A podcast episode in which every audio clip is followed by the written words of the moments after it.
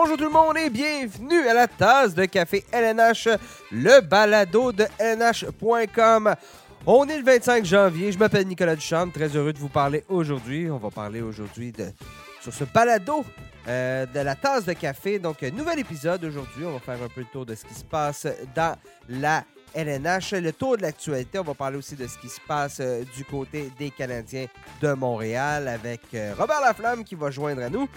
Et on va parler de ben, le match des meilleurs espoirs de la LNH, LCH, LNH, oui, qui se déroule. C'est ce soir, c'est mercredi. Donc, si vous nous écoutez, peut-être que c'est passé, peut-être que c'est pas passé. Euh, donc, on a notre journaliste Guillaume Lepage qui est du côté de la Colombie-Britannique qui va venir, euh, qui, va, qui, va, vous offrir plusieurs textes. D'ailleurs, déjà plusieurs textes sur le site de lnh.com à ce sujet. Bien évidemment, Connor Bedard qui va euh, retenir l'attention. Connor Bedard qui, après avoir dominé le championnat du monde des moins de 20 ans, va affronter des joueurs de moins de 18 ans. ça se pourrait.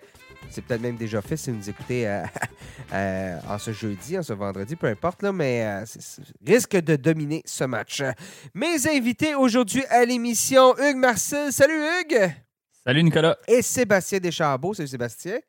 Salut Nick, salut Hugues. Comme d'habitude, mes deux, mes deux habitués de LNH.com. Comment ça va? Ça va pas pire, toi, Nicolas? Pas pire, pas pire. On se prépare euh, lentement. Il, y a, il, y a, de la neige qui s'en vient euh, ah, en, ce ah. mercredi. Apparemment, apparemment. il y en a euh, qui vont affronter ça puis qui vont rester pognés avec pendant, pendant le temps que ça va durer. Puis il y en a d'autres qui s'en vont s'évader dans le sud prochainement. Oui, oui, hein, mais je pars juste mardi. Ben, ben regarde, hein? tu auras, le temps, le temps de patauger dedans et de pelleter une couple de fois. Il y a moi, il y a Robert aussi qui s'en va au match des étoiles euh, dans... pas, pas en fin de semaine, hein, bien évidemment. C'est la semaine prochaine, le match des étoiles, qui s'en va en Floride couvrir le tout. Donc, euh, Toujours les mêmes. On va, on va être dans le sud les deux pendant que vous allez être ici. Euh, on, va avoir une bonne pensée pour vous autres, hein, les gars. Vous êtes bien fin. Non, oui, oui, oui. Écoute, lui est en Floride, moi je vais être au Mexique, donc je devrais avoir, je devrais encore avoir encore plus chaud que lui normalement si si tout va bien. en principe, tu es plus au sud, hein? Donc, ben, c'est, euh, le principe, mais, mais tu sais, il y a des fois pendant l'été, on nous dit la, la, place la plus chaude présentement en Amérique du Nord, c'est Latuc. ça arrive comme une fois par été, une fois par, euh, une fois par décennie ou peu importe. Ouais, c'est, collant, il y a des maringouins. Oui, non, euh, Latuc, l'été, Latuc l'hiver. Ben, Destination. Latuc, il faut, faut, que tu aimes le plein air. Il faut que tu aimes le dehors. Pas le plein air, vraiment le dehors. Tu sais. C'est ça la tuque. Mais la, tuque l'hiver, la, motoneige. Euh, une station balnéaire. Oui, Québec. Si, si, on, si, on, veut. Effectivement, la tuque est. Euh, c'est grand temps parce qu'on s'entend qu'au nord de la tuque, il y a rien. Hein? il, y a des, maringouins. encore et encore. Il y a des lacs, il y a des, bien évidemment, mais tout ça. Mais si tu fais du, de la motoneige, disons que la tuque, c'est pas mal. Euh, c'est des bons spots là, pour.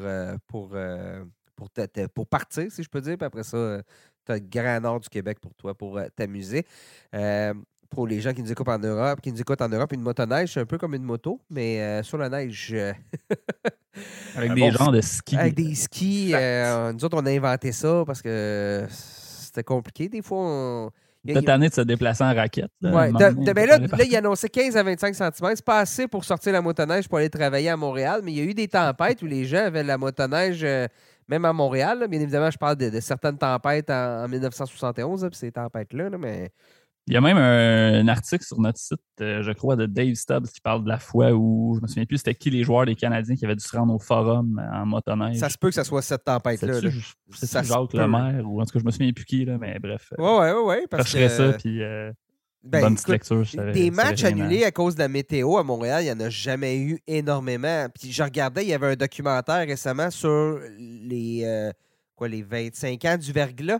Si je ne me trompe pas, en 98, le verglas, en 2022. Donc, euh, donc, ça fait du sens, ça, si je sais compter. Ça fait, ça fait 25 ans. Puis on en 2023. C'est une des rares fois où on a demandé d'annuler un match, de reporter un match des Canadiens.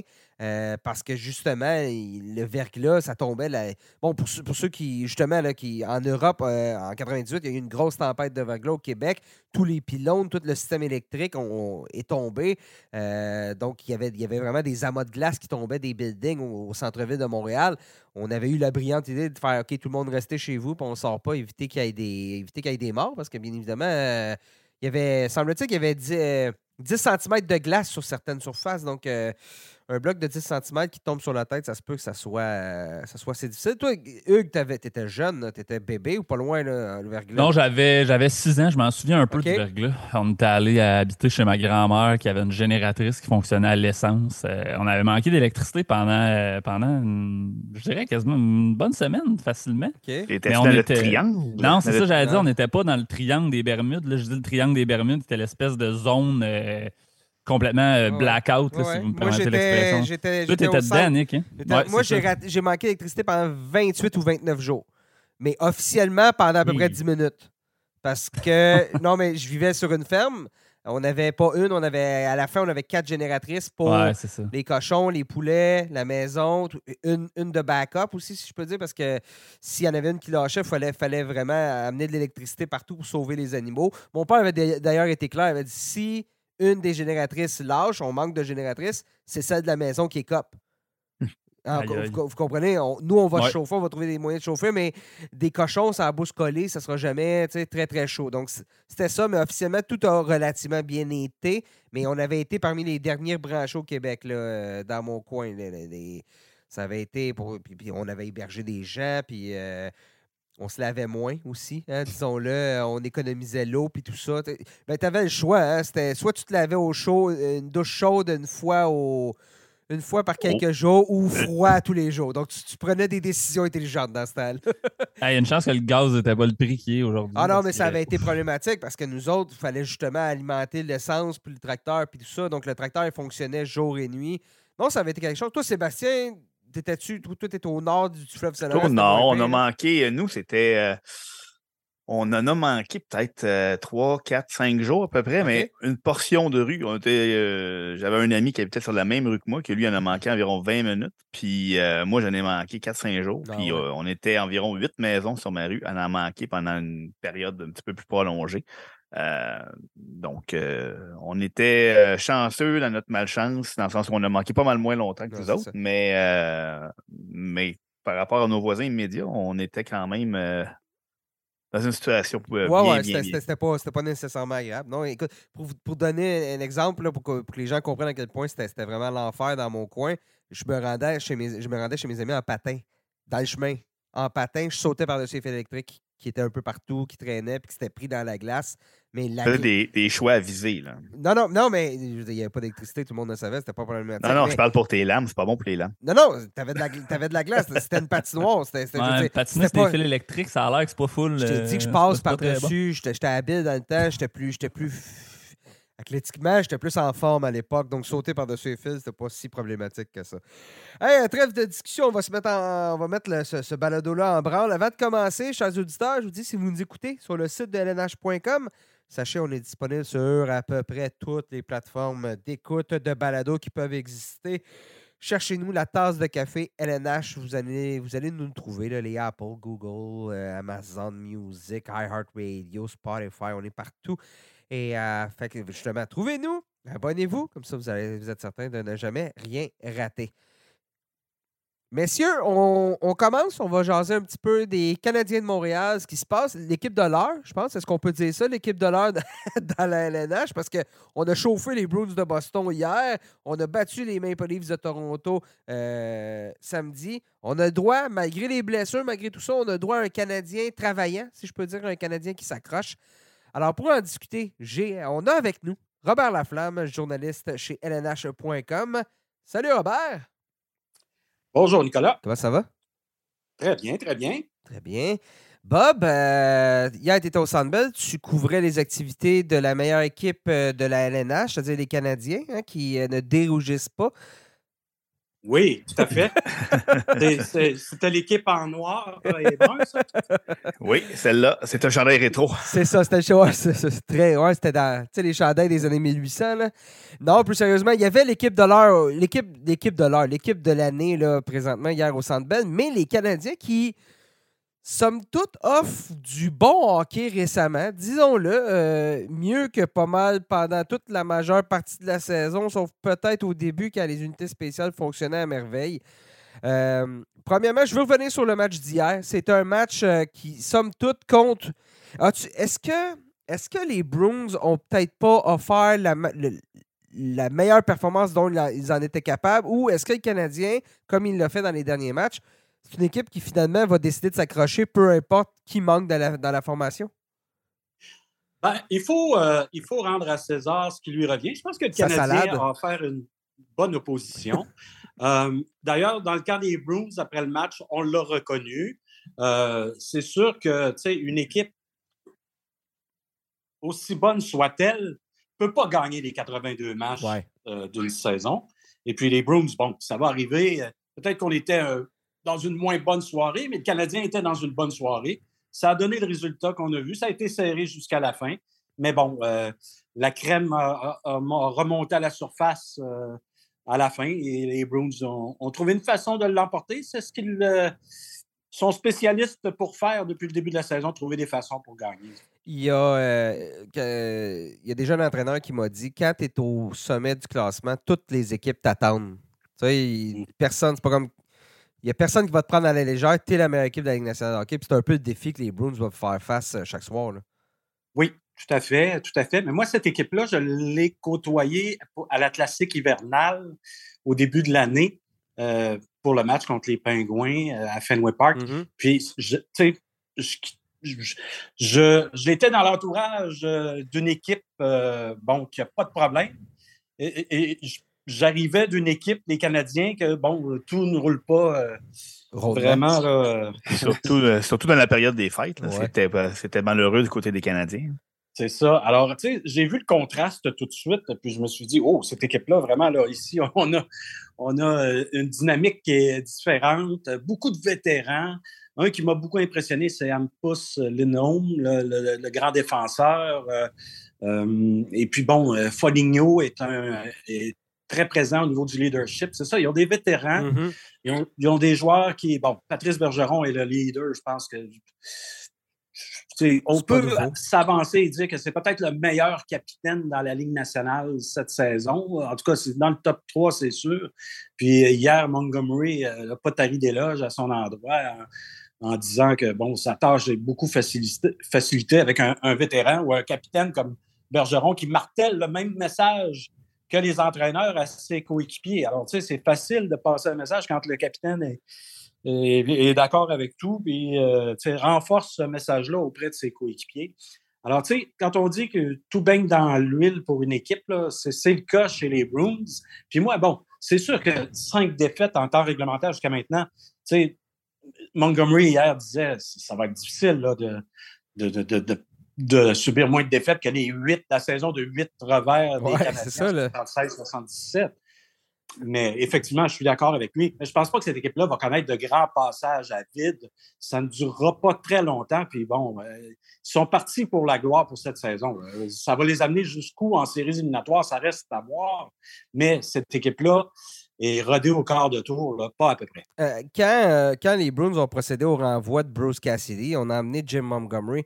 Hier, est-ce qu'il vous a parlé un peu? D'ailleurs, il vous a parlé en français euh, tout le long. C'était vraiment le fun pour, pour, pour, pour, tout le monde, pour les auditeurs ici, de, de le voir parler en français. Retour, pour ceux qui ne savent pas, Jim Montgomery, c'est un Montréalais. Là, et même aller au cégep. J'ai pour mon dire, quand tu vas au cégep, euh, faut, que tu saches parler un peu en français parce que ça va être difficile. Tu es un vrai Québécois. C'est ça, tu es un vrai Québécois, ça c'est clair, net et précis. Tu es passé à travers notre système euh, un peu différent d'éducation.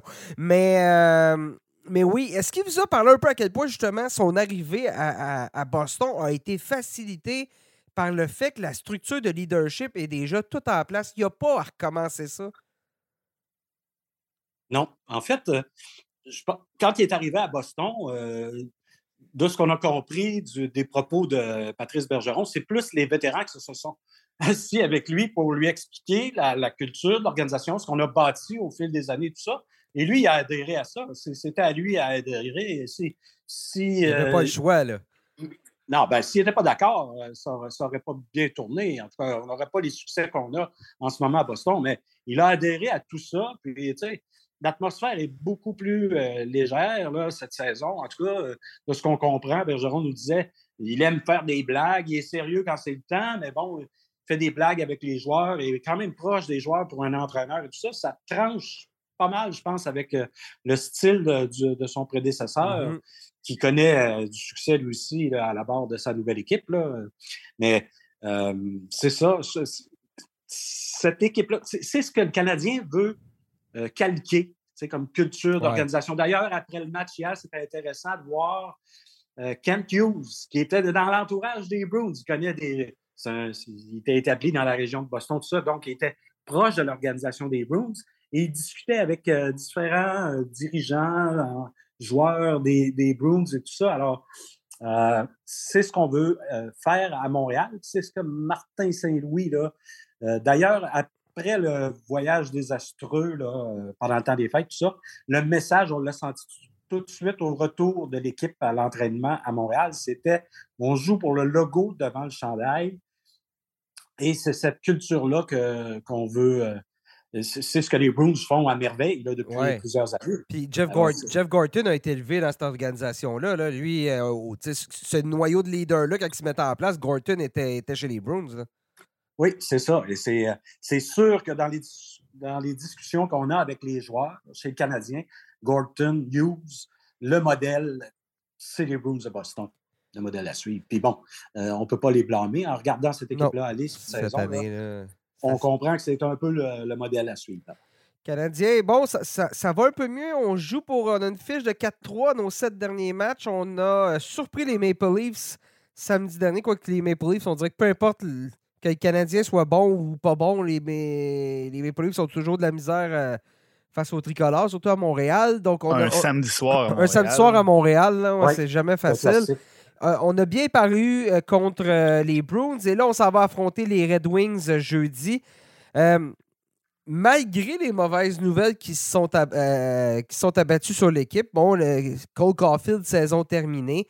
Es-tu surpris de voir que quand même il y a eu ce, ce soubresaut d'énergie dans les deux derniers matchs? oui, un peu, mais pas tant quand on a un mauvais coup comme ça, souvent l'adrénaline prend le dessus, puis comme Seb l'a mentionné, les Maple Leafs, un samedi soir à Montréal, la motivation était facile à trouver. Puis bon, suivi de la, première visite des Bruins de Boston également. Donc, tu sais, faudra voir sur une longue durée. C'est sûr que c'est une lourde perte pour l'équipe, Cole Caulfield. Puis, tu sais, Martin Saint-Louis a raison quand il dit euh, c'est au niveau de l'enthousiasme qu'il va manquer. Et oui, ses buts vont manquer, mais effectivement, pour être dans l'entourage de l'équipe sur une base régulière, on peut euh, constater l'enthousiasme de ce jeune homme-là. Puis, ce qu'il ce qui apporte justement à ses coéquipiers, tout ça. Là, mais bon, on a, on a apporté des joueurs euh, du Rocket de Laval, dont le vétéran Belzil, qui est, qui est également un, joueur très enthousiaste. Alors, tu sais, pour les premiers matchs, cet enthousiasme-là va être comblé. Par la suite, il risque d'avoir d'autres euh, séquences plus euh, difficiles. C'est à ce moment-là qu'il faudra voir euh, comment on, s'en sortira. Mais cette équipe-là, je pense qu'on fait appel au sentiment de fierté des joueurs. On leur demande de jouer pour le logo devant tout ça. Puis bon, les jeunes sont, sont encore, ont encore de l'énergie si euh, les Canadiens jouent comme ils l'ont fait dans les derniers matchs et tout ça, il n'y a pas bien de gens qui vont, d'amateurs qui vont se, plaindre de partisans. Alors, c'est, ce qu'on leur demande, de fournir l'effort, tout ça. Euh, devant le filet, quand on a un bon gardien, un gardien qui est, euh, qui est hot, comme on dit, ça, aide, ça aide, c'est sûr. Alors, tu sais, dans le moment, Samuel Montembeau fait du bon travail, de l'excellent travail même devant le filet. Puis ce sera une intrigue euh, intéressante à surveiller pour, dans les prochaines semaines, prochains mois, avec le retour de Jake Allen euh, dans les euh, prochains matchs. D'ailleurs, on lui a parlé aujourd'hui, donc ça, ça veut dire qu'il est prêt à revenir au jeu. Est-ce que ce sera demain? Peut-être pas, samedi. Mais en tout cas, Jake Allen a eu d'excellents mots pour Samuel Montembeau. C'est dit heureux pour lui. Puis a même mentionné, dès que je l'ai vu à son arrivée avec les Canadiens euh, l'an dernier, j'ai tout de suite su, j'ai tout de suite vu son potentiel et su que ce jeune homme-là pouvait euh, connaître du succès dans la Ligue nationale. Alors, il ne fait que le démontrer. Donc, euh, en bon coéquipier, Jack Allen s'est dit prêt à attendre son tour et puis encourage Samuel Montembeau à continuer son bon travail attendre son tour, c'est une chose, mais est-ce que l'organisation, si on voit que Montembeau continue de bien jouer, on a Caden Primo euh, bon, dans la Ligue américaine. Il a été rappelé, mais n'a pas vraiment eu son opportunité de se signaler. Euh, ça va être quoi la stratégie au niveau des gardiens de la fin de la saison? Est-ce que si quelqu'un cogne pour Jake Allen, on va répondre? Ben, on va sûrement répondre, puis on va écouter, mais il faudra que l'offre soit très intéressante parce que je pense que du côté des dirigeants, des Canadiens, on tient à Jake Allen, qui mm-hmm. est un bon vétéran, une bonne influence euh, auprès des jeunes et tout ça. Alors, euh, tu sais, des vétérans comme ça, prêts à accepter euh, leur rôle, c'est, puis qui, qui, ont une bonne attitude, ça vaut son pesant d'or. Alors, oui, on va écouter, mais si l'offre est vraiment excellente, on va possiblement céder, mais il faudra qu'elle le soit. Parce que là, on s'entend que les offres vont probablement commencer à arriver parce que là, bon, Juraj Safkowski, saison terminée. Cole Caulfield, saison terminée. On a plusieurs euh, vétérans qui vont se mettre à intéresser les équipes. Euh, mais là, on regarde ce qu'on a dans la formation. Tu as parlé de, de l'enthousiasme de Cole Caulfield, mais concrètement, sur la glace, Cole Caulfield apportait quelque chose qui, va être difficilement remplaçable. Pour juste nous faire un topo peut-être de, ce qui était sa blessure exactement, quelle, quelle a été la décision, puis le raisonnement derrière la décision, et puis l'impact de son absence sur la glace. Qui va prendre sa place maintenant? Ben, là, on voit que Rem Petlik, euh, qui est, est, monté en grade, fait quand même bien, mais ce ne sera pas Rem Petlik qui va remplacer euh, Cole Caulfield, on s'entend.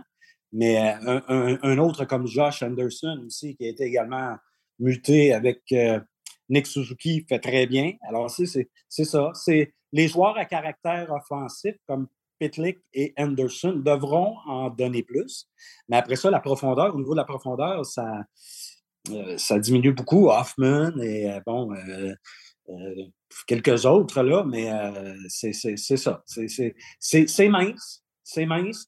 Mais si on travaille comme une équipe, comme on, les joueurs de Laval qui, qui sont arrivés euh, fournissent un bel effort. Harvey Pinard travaille, euh, Belzile la même chose et tout ça. Pezzetta est, plus à l'aise avec des joueurs de, de, cet acabit-là qui travaillent euh, nord-sud plus que est-ouest. Alors, mais bon, ça, il va falloir des buts à un moment donné pour gagner des matchs aussi.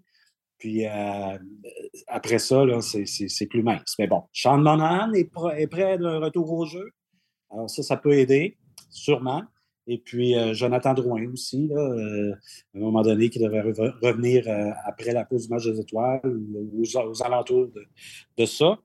Alors, mais tu sais, il faut s'attendre à une fin de saison difficile. La jeune défense va être encore mise sous pression.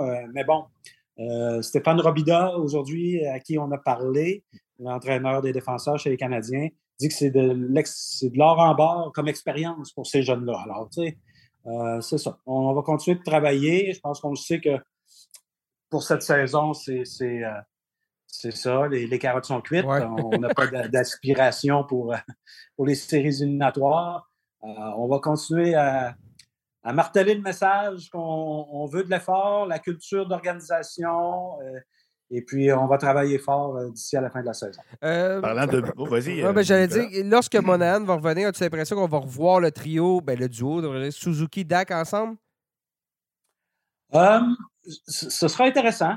Peut-être. Peut-être, mais le jeune Dak est en train de, de, de, montrer de belles choses hein? euh, au centre. Deux buts hier. Oui, puis c'est ça. S'il y en a un autre, je parlais de de, Anderson et Pitlick, mais euh, Dak aussi est un jeune qui peut prendre euh, plus de place encore euh, avec l'absence de Cole Caulfield. Puis c'est ça, 21 ans, 22. Moi, pour l'avoir vu jouer à quelques reprises avec les Blackhawks de Chicago et le voir maintenant, je peux, je peux voir l'évolution et parler d'une nette progression dans son cas. Un, jeune, un jeune homme très engagé, qui s'implique et puis que physiquement, et puis euh, qui a des belles aptitudes à l'attaque. Alors, euh, je pense que du côté des Canadiens, on est satisfait de la progression de Kirby Dack. On espère que dans la deuxième moitié de saison, il va encore élever le niveau euh, de quelques crans.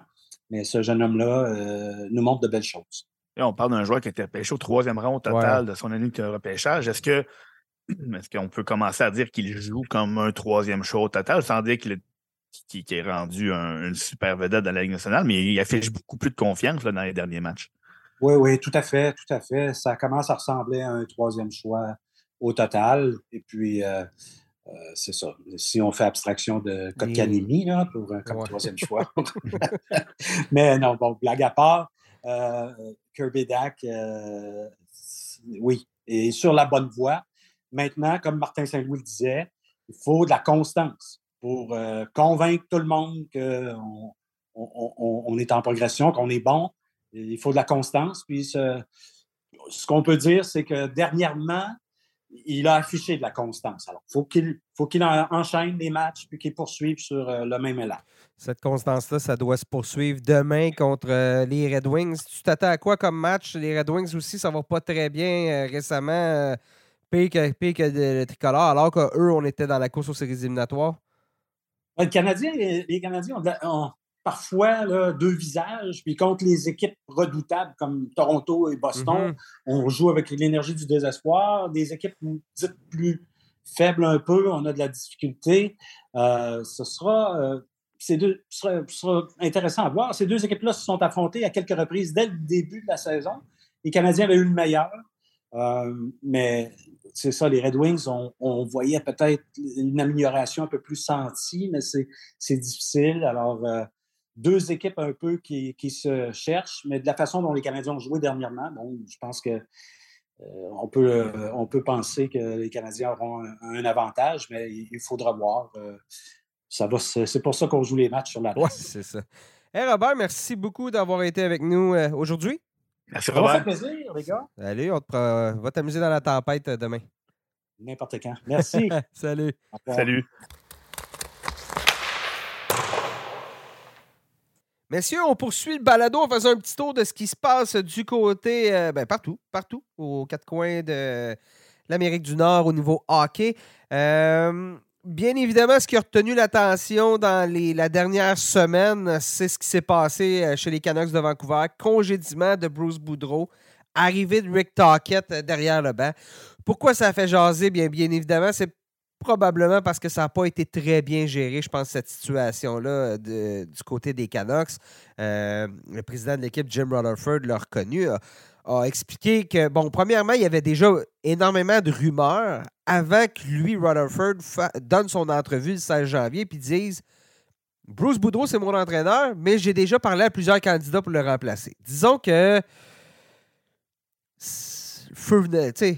Déjà qu'il y avait pas mal de, vapeur, le feu venait de pogner dans les vapeurs d'essence avec ça. On a rapidement compris que ça en était. C'est le baiser de la mort, ce qu'a fait Jim Rutherford avec cette entrevue-là. Ben, disons que ça ne donne pas un énorme vote de confiance à ton entraîneur quand tu dis C'est mon homme, mais j'ai essayé de le remplacer, mais bon, euh, on lui fait confiance. Donc, je pense que c'était. Euh, L'écriture était sur le mur en bon français, euh, que, c'était quelque chose qui allait se passer. Puis je pense que le fait de procéder au changement plutôt que tard a été la bonne chose à faire parce que là, la situation était quand même un petit peu difficile à, gérer, autant pour l'entraîneur que pour les joueurs. Euh, c'était le sujet de discussion. Donc là, les, c'était plus, plus, plus, gérable pour l'équipe. Ben, c'était difficile de, se concentrer sur le hockey pour, puis pour Bruce Boudreau d'avoir une espèce d'ascendant sur ses joueurs parce que là, quand le, président dit ouvertement qu'il est en processus de te remplacer, mais là, les joueurs euh, dans le vestiaire, puis Bruce Boudreau était le premier à le dire, dit, je, sais ce qui se passe, les joueurs le savent, tout le monde le sait. Donc, euh, rendu là, aussi bien enlever la distraction, puis euh, de, passer euh, à la prochaine étape si c'était quelque chose qu'on avait déjà décidé qu'on allait faire. Parce que visiblement, Rick Tockett était l'homme de, Rutherford. les discussions étaient amorcées depuis longtemps, mais avez-vous l'impression que peut-être que ce qu'on voulait, c'est compléter la saison avec Boudreau à la base, si, si ça ne s'était pas ébruité de la sorte, peut-être compléter la saison avec Boudreau, puis ensuite amener Tockett durant l'entre-saison. Ben, je ne suis pas, euh, je suis pas euh, convaincu. je pense quand même qu'il y avait, il y avait beaucoup de problèmes chez les Canucks de Vancouver qui ne euh, se réglaient pas. C'est certain que je pense que la saison dernière, quand Bruce Boudreau, tu sais, quand Bruce Boudreau est arrivé, les Canucks se sont mis à vraiment bien jouer. On a euh, terminé la saison à pas beaucoup de points des séries éliminatoires. à deux points, deux points. À deux points des séries éliminatoires. On, est presque revenu dans le portrait. Donc, dans ce contexte-là, c'était difficile de ne pas lui redonner son poste pour la, saison en cours. Tu sais, je me souviens que ça avait si je ne me trompe pas, ça avait assez mal commencé là, pour les Brock Pesser, Elias Peterson l'année dernière. Euh, et, Boudreau a, contribué à les relancer. Mais cette saison, moi, j'ai pas l'impression. On, dirait, on dirait que ce club-là est reparti au même point qu'il était avant l'arrivée de Boudreau. Exactement. Donc, c'est ce qui me fait croire que euh, sais, j'ai pas l'impression que, qu'on, aurait attendu la fin de la saison si, toute cette histoire-là était, était, était pas sortie. Mais j'ai comme j'ai l'impression que ça, ça, a forcé les Canucks peut-être à bouger un peu plus rapidement. Euh, c'est certain que d'après moi, on aurait voulu que ça se fasse euh, dans, derrière les portes closes, que ça se fasse dans, de manière un peu plus discrète. Ouais, c'est ça. Euh, mais bon, là, on le sait dans, on sait dans quelle ère on vit. on vit dans une ère où tout sort, l'information se, propage extrêmement rapidement, presque instantanément. Donc, les Canucks ont un peu été victimes de ça. Mais bon, en même temps, est-ce qu'on aurait pu faire les choses différemment? probablement que oui. Mais bon, là, c'est fait, c'est fait. On recommence avec Talkett. Puis moi, je ne sais pas ce que vous en pensez, j'ai hâte de voir, mais Jim Rutherford, quand il parlait, il disait euh, quand je suis arrivé en poste, euh, je m'attendais à ce que j'ai besoin de faire des, changements mineurs pour, euh, pour relancer cette équipe-là. Et finalement, ça va prendre des changements majeurs. Ah, utiliser, le terme chirurgie majeure. Chirurgie, oui, tout à fait. donc, moi, j'ai vraiment, vraiment hâte de voir ce qu'il ce veut dire par chirurgie majeure je veux dire, je peux, peux pas concevoir qu'on toucherait à des joueurs comme euh, Elias Peterson ou Quinn Hughes ou Thatcher Demko. Mais, je veux dire, euh, qu'est-ce qu'on entend par chirurgie majeure? C'est quand même euh, c'est quand même intriguant. Ouais, C'est le terme qu'il a utilisé, pas le terme, c'est les deux noms que, en, entrevue, Talkett a utilisé. Quinn Hughes et Elias Peterson, ces deux joueurs-là doivent prendre plus de bouchées, doivent avoir un plus gros rôle. Donc, si c'est les noms que tu nommes en partant, eux ne devraient pas changer d'adresse. Bo c'est pas mal sûr qu'il va changer d'adresse, peut devenir joueur autonome sans compensation. Les discussions de contrat vont nulle part, encore moins avec ce qui se passe présentement. De toute évidence, Bo Horvat va être échangé dans les prochaines semaines, euh, d'ici à la date limite de transaction. Mais après ça, bon, Demko est sur la liste des blessés. Euh, on ne sait pas quand il va revenir, c'est pas clair. Euh, tu, fais quoi? On a Kuzmenko. Euh, un des, un des rares rayons de soleil cette année, c'est Andrei Kuzmenko. Lui aussi peut devenir joueur autonome sans compensation, même si c'est sa première année dans la, dans la LNH. Donc là, si tu perds Horvat, si tu perds lui, si on n'a pas, si pas de signe qu'on va être capable euh, de, de signer Kuzmenko, il faut tout de suite l'échanger. Déjà là, ça, euh, déjà que les partisans ont été beaucoup, beaucoup échaudés par la manière dont Bruce Boudreau a été traité, euh, ça ne va pas aider lorsque tu te mets à sortir un joueur qui, je parle de Kuzmenko, qui va très bien. Puis Borvat va super bien aussi cette année. Là. Euh, la fin de saison, le Toquette, Toquette des, des murmures. Il y a un chandail qui a été lancé hier dès, le début du match sur la patinoire. Là. Toquette, ça ne sera pas facile pour lui de relancer ce club-là à court terme. Ah oui, écoute, ça, a été euh, tout un départ, de voir le chandail lancé euh, sur la glace. Par contre, au moins, elle a réussi son, son entrée avec, euh, avec une victoire contre bon, les Blackhawks de Chicago, mais une victoire quand même où les, les, Canucks ont été dominants, ont, dominé complètement la colonne des lancers. des commentaires élogieux de la part des joueurs. C'est toujours.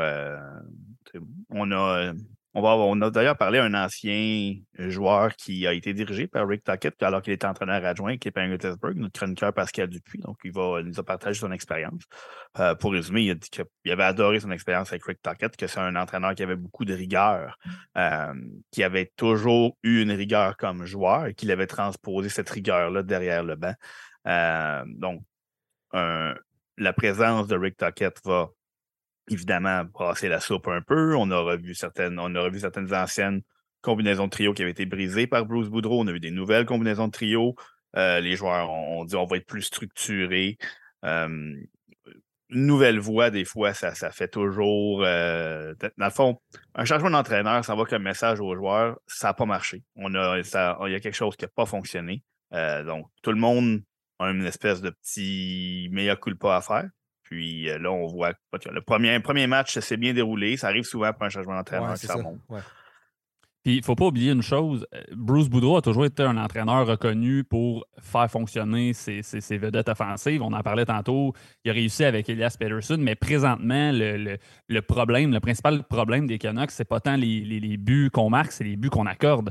Euh, on est avant-dernier dans la Ligue nationale présentement au chapitre de la moyenne de buts accordés par match. Euh, pas très loin derrière les devant pardon les Ducks d'Anaheim qui, sont la, pire équipe à ce chapitre-là c'est par là que ça va passer. Et effectivement, le point de la rigueur est bon. C'est ben, Oliver Ekman Larson qui disait ça. Hier, lui, a été dirigé par, euh, mm-hmm. chez les Coyotes de l'Arizona. Puis c'est exactement ce qu'il disait c'est que c'est un entraîneur qui va être euh, dur avec nous. Euh, c'est un entraîneur qui va apporter énormément de structure. Puis je pense que c'est ça que ça prend pour, pour les Canucks de Vancouver parce que euh, faut, absolument, euh, défensivement, c'est là le problème de cette équipe-là. Euh, ça n'aide pas, qu'on n'a pas notre gardien numéro un, mais quand même, il faut, resserrer les choses. Donc, c'est à ça que Tocket va devoir s'attaquer principalement. Oui, puis on est bon dernier en infériorité numérique à 66% Juste pour dire Kraken qui est 31, là, 70% Donc, il y a déjà là, il y a une marge quand même de 4 au final, il y avait des, de grosses carences. que Boudreau, ça allait pas bien pour Boudreau. Oui, ça s'est pas bien terminé, puis c'est pas correct la manière que ça s'est terminé, mais au final, les résultats n'étaient pas là pour Bruce Boudreau dans des, dans des aspects élémentaires du jeu. Tu viens de dire le système défensif, la structure défensive. Donc, euh, qu'il soit remplacé, je ne suis pas surpris. Il euh, ne faut pas oublier que Thatcher Demko est absent. Oui, euh, Ça, c'est. moi un, un, bon entraîneur, je vais te nommer un bon gardien, comme on dit souvent. Donc, euh, le, gardien qui était une des pierres angulaires de l'équipe n'a pas été là pendant les, au cours des dernières six semaines et plus. Donc, c'est sûr et certain que ça partait avec une prise contre lui. Puis, bon, plusieurs contrats qui sont lourds. Puis, euh, à, la, à la ligne bleue surtout. Puis, ça, donne des, des résultats qu'on a vus. Il n'y a pas de miracle à faire avec cette défense-là, malheureusement, sans vouloir être, euh, méchant. C'est comme ça, tu le dis, des, gros contrats avec euh, des défenseurs que leurs meilleures années sont derrière eux plutôt que devant. donc, euh, ça aide pas non plus. Non. Talkett, ça va être un troisième passage comme entraîneur-chef dans la LNH. avait été à Tampa Bay de 2008 à 2010. avait pas nécessairement rien brisé. En Arizona, il était quatre saisons en Arizona. J'avais trouvé que dans une situation difficile, euh, on, connaît bon, la situation à Glendale, l'Arena, tout ça, puis une formation qui était très maigre, autant en, attaque qu'en défense, euh, mais qui avait des bons gardiens quand même. Euh, c'était euh, et Darcy Kemper, c'était un bon duo. Avait mené les Coyotes en séries éliminatoires en 2019-2020. était aussi passé proche l'année précédente. Donc, moi, moi j'avais aimé ce qu'il avait fait en Arizona, puis je suis certain que je ne suis pas le seul, parce qu'il l'a dit en, conférence de presse. J'ai eu d'autres offres, puis j'ai dit non. Euh, était, était analyste aussi sur ESPN, si je me trompe TNT. pas. TNT, bon, désolé. Euh, était analyste sur TNT, euh, donc a pu prendre son temps, Talkett, avant d'accepter l'offre qui lui semblait appropriée. Donc, Talkett doit toujours bien voir du positif chez les Canucks, et avec raison, parce que même si on enlève Orvat, euh, cette équipe-là, il y, a, quelques jeunes qui étaient des, qui semblaient avoir démontré des belles choses. Il y a quelques gros canons, tu en as parlé, les Peterson, euh, les, euh, JT Miller, qui, on a, qui ont accordé un contrat à long terme. Oui, c'est ça. Donc, il y a, quand même des, des, fondations à ce club-là où, si on vient entourer ces joueurs-là et créer une culture gagnante dans le vestiaire, ça je pense pas que ce club-là est à. C'est pas une reconstruction, ce club-là. Là. Ce club-là est à et pas à cinq ans de redevenir une équipe de séries éliminatoires. Oui, écoute, ça va, tout va dépendre. Tout va dépendre de, ce qu'on entend par chirurgie majeure. C'est ça. Un exemple, tout dépend aussi de ce qu'on va avoir comme retour si jamais on décide d'échanger les, les noms, euh, comme pour Arvat revient rapidement. Je pense que ce qui va intéresser les Canucks, ce n'est pas nécessairement un choix au repêchage hâtif dans deux ans. Euh, ça va peut-être être un jeune espoir tout près de la Ligue nationale. Donc, tout dépendant des, des, transactions, de ce qu'on va obtenir comme retour pour les joueurs qui sont sur le marché. Euh, il y a un noyau, un Thatcher Demko, un Quinn Hughes, euh, Elias Peterson, JT Miller, des Brock Bezer, s'il est, toujours, fait pas toujours partie des plans. Donc, les Andrei Guzmenko sont réussi à lui donner un nouveau contrat. Il y a, il y a des éléments autour desquels on peut bâtir sans problème à Vancouver. Est-ce que c'est suffisant? Il, y a, plusieurs, on a parlé, il y a des contrats qui vont être difficiles à bouger. Est-ce que c'est trop lourd pour relancer cette équipe-là? Est-ce que ça va devenir un, un au lieu de, relancer cette équipe-là?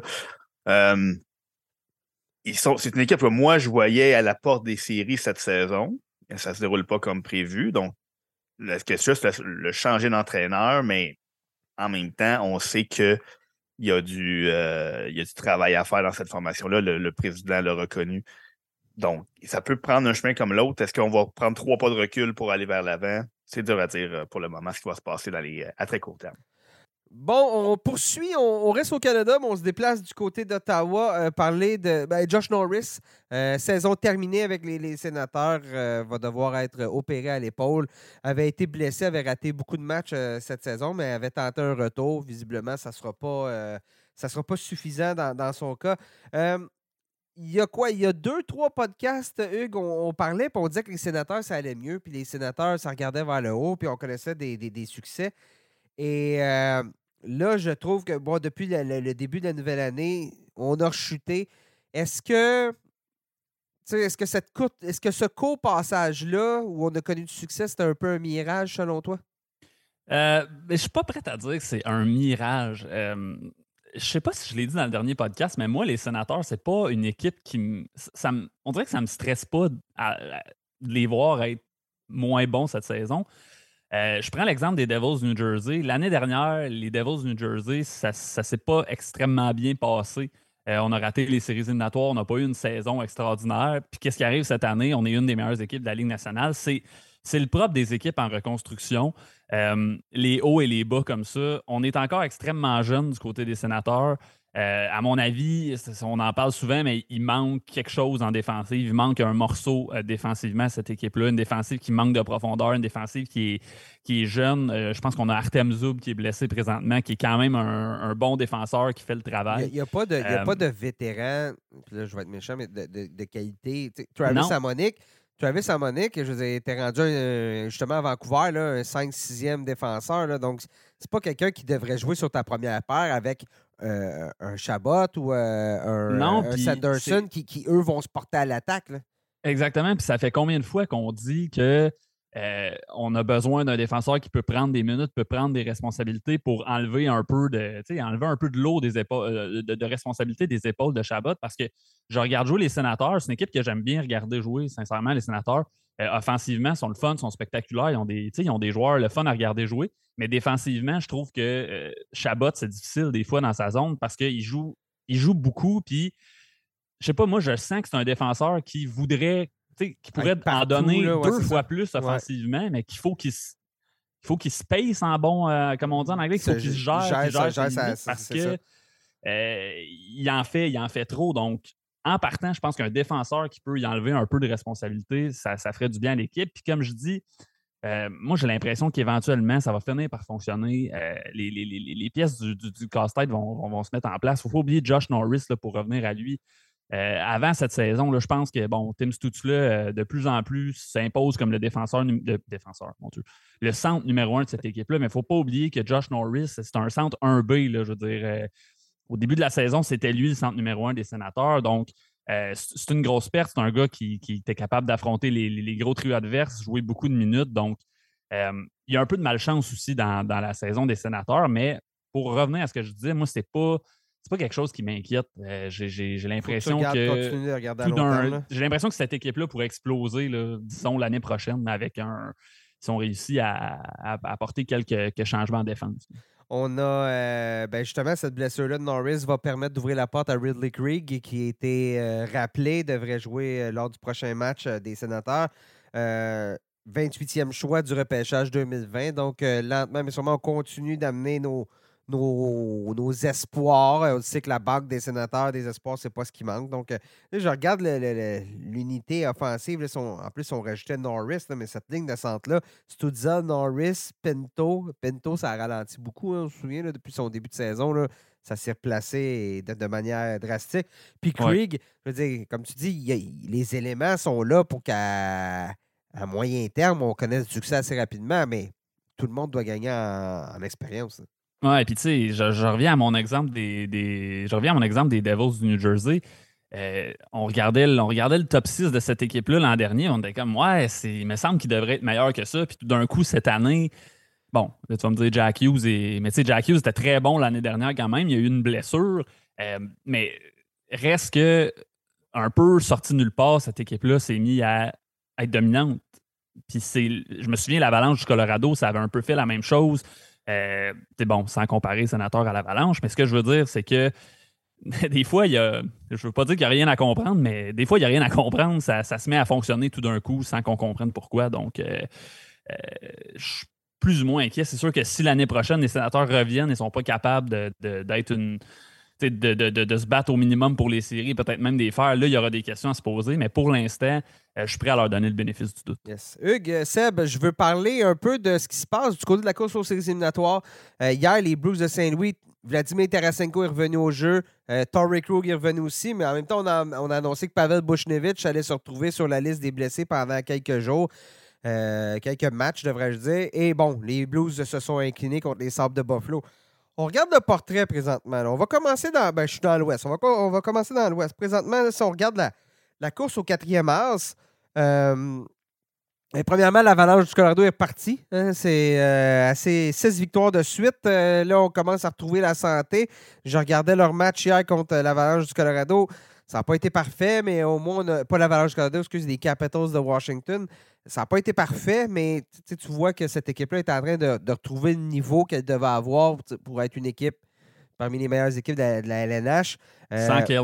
Sans Kyle en plus, bien dit. Donc, euh, parce que oui, les blessures cette année, hein, on, on, est toujours sans Landeskog aussi. Oui, toujours sans Landeskog, euh, toujours sans ben, le Kyle depuis quelques matchs. L'équipe euh, pas chanceuse cette saison, l'Avalanche. Mais tu as d'autres joueurs. Arthur Lekonen prend la relève. Alex Newhook, ça, ça, ça, se place. Pour ceux qui l'ont repêché et qui trouvaient le début de saison un peu. Euh, parce qu'on le voyait sur le deuxième trio, un certain point Newhook cette année, là, euh, avec justement, ça tout dépendait avec, avec, tout le monde, avec tous les blessés qu'on a eus, avec tout le monde. Bien évidemment, bon, l'Avalanche, donc, c'est ici au troisième rang de la section centrale, mais on est quand même très loin là, des, deux premières équipes, les Stars et Winnipeg. Euh, donc, on est davantage, je dirais, dans la course au quatrième rang, parce que Edmonton, Calgary ont plus ou autant de points que, l'Avalanche. Le Wild, les Predators, les Blues sont les équipes qui suivent, là, euh, qui ne sont pas présentement en séries éliminatoires. Euh, tu regardes ça, toi tu vois le Wild? Est-ce que tu vois-tu le Wild, les Predators ou les Blues aller chercher l'Avalanche d'ici à la fin de la saison? Ah, je pense que c'est possible pour le c'est possible pour le Wild. Peut-être pas d'aller chercher l'Avalanche. Moi, je pense que euh, l'Avalanche, on le savait, on le sentait que c'est une équipe qui était capable de, partir sur une séquence extraordinaire. Puis là, tu vois, ils sont à six victoires de suite. Ils ont battu des, ont battu des bonnes équipes pour réussir ça. Moi, je pense que l'Avalanche va finir troisième de, sa section. Rattraperont probablement pas les, Jets ni les Stars. Il y a un peu trop de. Quoi qu'ils ont des matchs en main, mais il y a, peut-être un peu trop de chemin à faire. Euh, c'est pour le Wild que je suis un peu plus inquiet.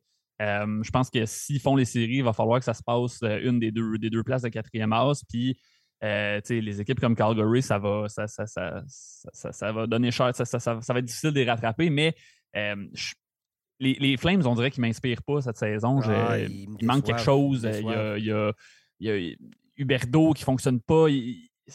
on dirait qu'il y a quelque chose qui ne clique pas comme l'année passée chez, les Flames. Ben, Donc, si j'avais à parier, je dirais que le Minnesota va, euh, va occuper la, une des deux places de quatrième house et que les Flames, Nashville euh, et Saint-Louis ne feront pas les séries euh, cette saison. Moi, ça serait mon, mon, ma, prédiction. Le Wild, honnêtement, le Wild, je trouve pas que c'est une, pas que c'est une si bonne équipe que ça sur papier. Euh, je ne sais pas ce que tu en penses, mais ben, excluant le premier trio. c'est surtout aussi qu'on parle beaucoup que Matt Dumba pourrait ne pas terminer la saison au Minnesota. Ce serait sur le, marché des transactions. Donc là, n'obtiendras pas un défenseur tu sais, je veux dire, Dumba n'est pas non plus, c'est pas la septième merveille du monde. C'est un, un, un 3-4, disons-le de la sorte. Donc, euh, si tu échanges Dumba, tu pas un 3-4. Hein. Ça, serait, plutôt étonnant. Donc, euh, je, vois mal, je vois mal le Wild s'améliorer. Mais tu parles des Flames, tu parles des Blues, c'est des équipes que je ne fais pas confiance à leurs gardiens présentement. Non, ben c'est ça, exactement, moi non plus. Euh, surtout Saint-Louis, devant le filet, je ne suis pas je ne suis pas vendu du tout avec euh, Bennington, et Grice.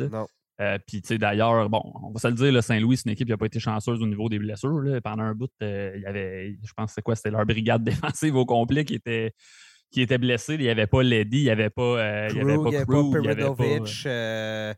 Nommez les. Pas Perunovic, ils n'ont pas eu Scandella de la saison ou pas beaucoup. sais, je veux dire, ils l'ont pas eu facile, les Blues, au niveau des blessures. Mais bon, devant le filet, je suis d'accord avec toi, c'est pas, pas c'est difficile. Puis même Calgary, sais, Calgary, j'ai l'impression l'année passée, tout a trop bien fonctionné. Ben on, a, à peu près pas eu de blessés toute la saison.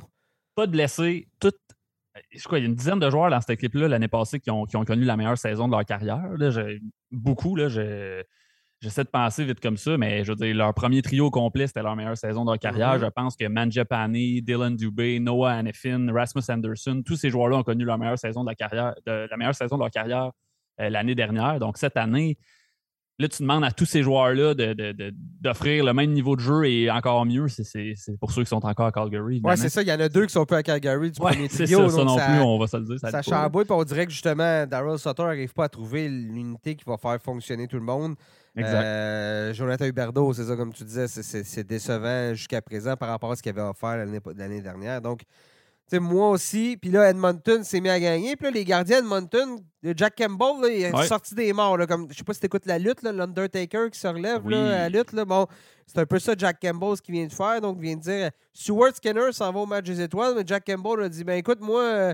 Moi, je vais avoir des vacances, puis c'est peut-être moi qui va finir la saison en force. Là, donc, euh, c'est ce qu'on voit. Six victoires de fil, là, présentement, les Oilers. Dernière chose, si on veut conclure sur l'Ouest, mais les Oilers, c'est une équipe qui a un calendrier assez difficile en première moitié de saison. Euh, deuxième moitié de saison, là, on va affronter des équipes un peu plus. On a un calendrier, disons, un peu plus, euh, un peu plus simple du côté, un peu plus facile euh, chez les Oilers. Ça, je pense que ça pourrait faire la différence. C'est pas pour rien, présentement, sur une séquence de six victoires de suite. ça clique.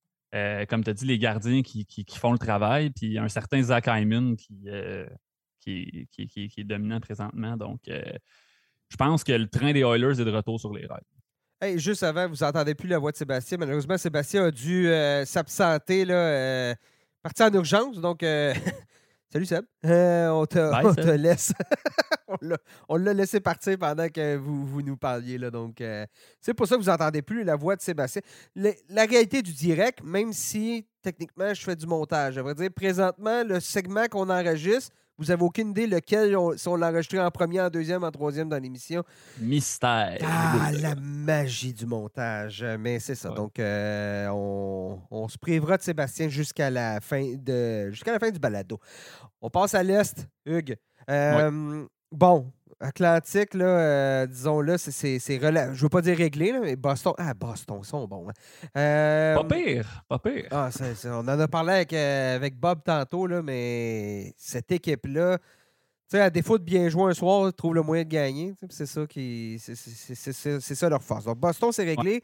Toronto, relativement. Tampa Bay aussi, parce qu'on a quand même une avance de 8 points sur euh, les, les sables de Buffalo là, au niveau de la, course dans l'Atlantique. Donc... D'ailleurs, Nick, je regarde ça, l'Atlantique, on est presque assuré d'un premier tour de séries éliminatoires entre Toronto et Tampa Bay. Euh, c'est pratiquement coulé dans le béton. Ben, je veux dire, tu Buffalo rattrapera vraisemblablement pas euh, Tampa Bay ni Toronto. Je pense pas que Toronto va rattraper Boston. Donc, Non, non, ça recommence. C'est comme l'an dernier. C'est le cauchemar des Maple Leafs de Sheldon Keefe euh, de Carl Dubis va recommencer. Dans la métropolitaine, euh, c'est un, peu plus serré euh, au niveau de la troisième place. Caroline, New Jersey. New Jersey, d'ailleurs, qui sont venus en force. Hein. Mois de décembre, terrible, mais là, un mois de janvier, vraiment. Donc, donc bravo à Lindy Ruff, bravo à l'équipe qui ont. Écoute, faut que tu te relèves un moment donné de tes bas, sinon tu vas continuer à piquer du nez. Puis ça se fait là, présentement chez les Devils qui sont venus Jack sont, sont, revenus à ce qu'ils faisaient en octobre, en novembre. Ouais, Jack Hughes qui joue du super hockey. Nico, Nico, Nico Ishier aussi qui offre euh, du, ah très bon hockey. Euh, tu sais, comme tu disais tantôt, on dirait que tout le monde a élevé son jeu. Tout, le monde est passé au prochain niveau. Pas, exact. pas par effort, pas par, pas par grâce à leur travail, mais juste à, la progression normale d'un joueur de hockey qui fait les bonnes choses. Exactement. Donc, bon, Rangers de New York, 59 points à la troisième place. Ensuite, Pittsburgh, Washington, qui sont les deux premières équipes de quatrième mars avec 56 points. Et là, lentement, mais sûrement, il y a, ben, pas tant que ça, parce que Buffalo est, Buffalo, dans la course au quatrième as, Buffalo est troisième avec 53 points, trois matchs en moins de jouer par rapport euh, aux Capitals. Donc, euh, sont là. Les Panthers sont euh, à un point derrière, mais avec trois matchs de plus de jouer que Buffalo. Et les Islanders, pour qui la chaîne est débarquée du côté des Islanders, si les Devils ont eu un mauvais mois de, décembre, les Islanders, c'est en janvier. Donc, tu analyses ça présentement. Cette remontée-là que les Sabres de Buffalo ont quatre victoires de suite, est-ce que ça va tenir? Est-ce qu'on est capable d'aller chercher Washington, peut-être même Pittsburgh? Ah, euh, la, question que je me pose chaque fois que, je regarde le classement, est-ce que, est que Buffalo va le faire? Est-ce que Buffalo va réussir à se classer pour les séries? Euh, Washington, ça va vraiment pas bien présentement, mais j'ai de la difficulté à croire qu'ils vont pas. qu'ils vont pas revenir à un niveau d'acceptabilité qui va juste les maintenir dans une des deux places de quatrième house. Euh, Pittsburgh, on dirait que c'est tout ou rien présentement, dans le sens où ils ont des séquences où euh, ils vont gagner six matchs de suite. On a l'impression que c'est la meilleure équipe de la Ligue nationale, puis après, ils en perdent six de suite. Ils me font un peu penser aux Blues de Saint-Louis euh, en début de saison. Je ne sais pas si tu te rappelles, mais c'est un peu la même chose. donc, je pense pas que Buffalo va, va faire les séries. J'aimerais ça. C'est une équipe le fun. Ils ont un ils ont un premier trio tellement le fun à regarder avec Alex Stock, Jeff Skinner, Tage Thompson, qui est peut-être qui est quoi, peut-être un des meilleurs premiers trios de la, de la Ligue. Tage Thompson prend tellement d'espace sur la glace. Je regardais hier le match euh, contre, les, contre les Blues, justement. Tage Thompson prend tellement d'espace qui fait que Jeff Skinner peut s'amuser. Hier, il a marqué il, a, fait une passe sur un but. Il était derrière le but, puis il a fait une passe vers l'arrière, dans le centre. Je pense que c'était pour Thompson ou Toc. Puis Toc aussi, c'est pas un petit bonhomme, Toc aussi, là, ben il prend de l'espace. Donc, ce trio-là, tu as un marqueur naturel en Skinner, tu as deux gros bonhommes, Thompson qui se prend pour Mario Lemieux cette année, qui est capable de marquer, qui est capable de passer. C'est un trio qui est tellement sorti de nulle part et qui fonctionne. Parce qu'on se souvient, Toc l'année dernière avait manqué la, moitié de la saison. Donc, tu sais, la deuxième moitié de saison qu'il a joué, il faut que tu sois réaliste au niveau de tes attentes. Mais cette année, je veux dire, ce trio-là, puis tu as les jeunes qui poussent en arrière. Oui, vraiment, le trio de, Dylan Cousins. Euh, on parlait des joueurs des, Devils et des sénateurs qui vont devoir euh, progresser naturellement. Dylan Cousins, c'est ce qu'on voit cette saison avec lui. Là, je veux dire, c'est un joueur qui fonctionne à presque un point par match ou plus d'un point par match, là, si je ne me trompe pas. Présentement, il est à bon, 43, presque un point par match, 43 à 47. Euh, c'était un peu inattendu. Personne n'en parle, hein? Personne parle de Cousins. Non, personne n'en parle de Dylan Cousins. C'est un, un joueur tellement intelligent. je me souviens quand il jouait avec l'équipe Canada Junior. C'est un, joueur qui fait tout bien sur la patinoire. Il a une, bonne conscience défensive. Euh, il est capable de, créer des choses offensivement. Ça va être un, ça va être un, joueur très complet pour les Sabres pendant très longtemps. Euh, mais c'est ça. Je ne suis pas, encore prêt à dire que les Sabres vont faire les séries. Je pense qu'il y a encore des questions devant le filet. Ouais. Euh, leur, jeune gardien, est, prometteur. Est-ce qu'il va les conduire en série? Mais là, là, ils l'ont installé dans le siège du numéro 1.